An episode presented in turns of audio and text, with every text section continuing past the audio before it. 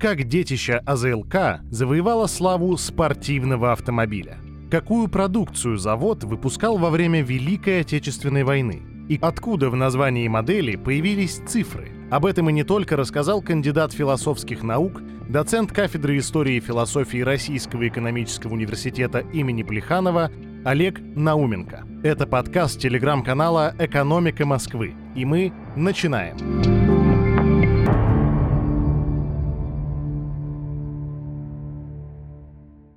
История завода АЗЛК отражает не только развитие автомобильной промышленности в Советском Союзе, но и сложности, с которыми столкнулись многие предприятия в период перехода к рыночной экономике. Автомобильный завод имени Ленинского комсомола был создан в 1929 году в рамках плана индустриализации страны и развития автомобильной промышленности. Был построен он в 1929-30 годах при участии компании Ford на пересечении Московской окружной железной дороги и Остаповского шоссе. Сейчас это Волгоградский проспект.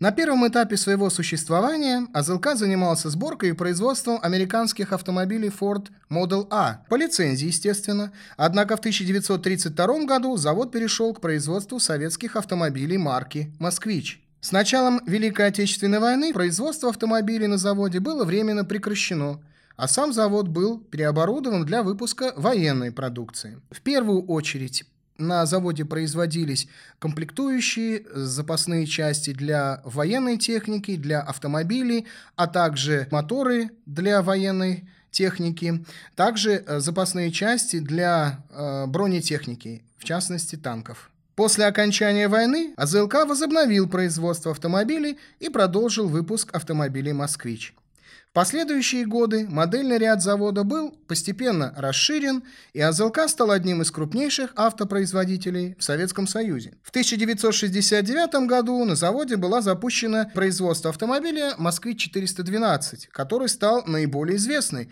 и одной из самых популярных моделей завода, причем он был популярен не только в Советском Союзе, но и за рубежом. В частности, экспорт шел в том числе и в такие страны, как Великобритания, Франция и другие. Хотелось бы рассказать также несколько интересных фактов, связанных с историей автомобилей «Москвич» и выступлением наших автомобилей на спортивных соревнованиях. Вообще серия «Москвич» стала одной из самых распространенных марок автомобилей в СССР, и благодаря своей надежности, простоте в управлении, «Москвичи» были популярны как среди обычных водителей, так и среди таксистов, они были доступны по цене, имели хорошую проходимость, что делало их популярными в сельской местности.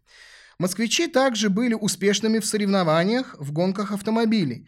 Несмотря на то, что они не были специально разработаны для гонок, данные автомобили «Москвич» достигали высоких результатов благодаря своей надежности и прочной конструкции. А в 1954 году «Москвич» 400 заняла первое и второе места в классе до полутора литров на ралли Монте-Карло. В 60-70-х годах 20 века также было много побед принесенных э, москвичом моделью 408 и моделью 412 различных соревнованиях авторали по всему миру. Спортивная слава автомобильный «Москвич» заключается в их успехах на соревнованиях и гонках, а также в их широкой популярности среди водителей в СССР. Эти машины стали символом советского автомобилестроения и часто ассоциировались с традициями и качеством советской индустрии. В частности, об одной из таких побед советского автомобилестроения, советского автоспорта повествует советский приключенческий фильм под названием «Гонщики», в котором как раз-таки упоминается о ряде побед, принесенных командами э, «Москвича 412», и завоеванными ими титулами на различных трассах мира. Еще один интересный факт. Известная автомобильная модель ЗАЗ-965 «Запорожец», который в народе прозвали «Горбатым», на самом деле имел предшественника «Москвич-444», но, как э, известно из открытых источников, данная модель была, в общем-то, скопирована с автомобиля Fiat 600. Тем не менее, после того, как модель Москвы 444 была передана э, в Запорожский автомобильный завод и получила название ЗАЗ-965, Эта модель очень стала популярна в Советском Союзе. Э, популярна она была своей проходимостью, в сельской местности использовалась, ну и вообще была таким маленьким советским купе. Там было всего две двери и два места. В 1969 году с одного из самых крупных конвейеров завода была выпущена в производство серийная модель автомобиля «Москвич-412». Эта модель стала наиболее известной и популярной моделью завода. Было выпущено несколько миллионов таких экземпляров. Однако в 1990-х годах в связи с изменениями в экономической и политической ситуации в стране АЗЛК столкнулся с трудностями и финансовыми проблемами. В 2002 году завод был ликвидирован, и производство автомобилей «Москвич», к сожалению, было прекращено. С 2002 по 2022 год на заводе выпускался широкий спектр продукции, от запасных частей для автомобилей до непосредственно самих автомобилей, например, Renault Logan и Nissan Terrano. Однако, несмотря на все трудности, завод получил второй шанс, и современное состояние его позволяет с надеждой смотреть в будущее российского автопрома. Из-за введения санкций производство было прекращено в 2022 году, но с мая этого же года началась новая жизнь завода. 16 мая 2022 года все активы завода перешли в собственность правительства Москвы. Одновременно с этим весь пакет акций, который принадлежал Рено, и концерна «АвтоВАЗ» был передан в НАМИ. Это ведущая научная организация Российской Федерации в области развития автомобилестроения. 3 июня 2022 года Рено Россия официально переименована в Московский автомобильный завод «Москвич». Таким образом, название «Москвич» вернулось заводом. Интересный факт.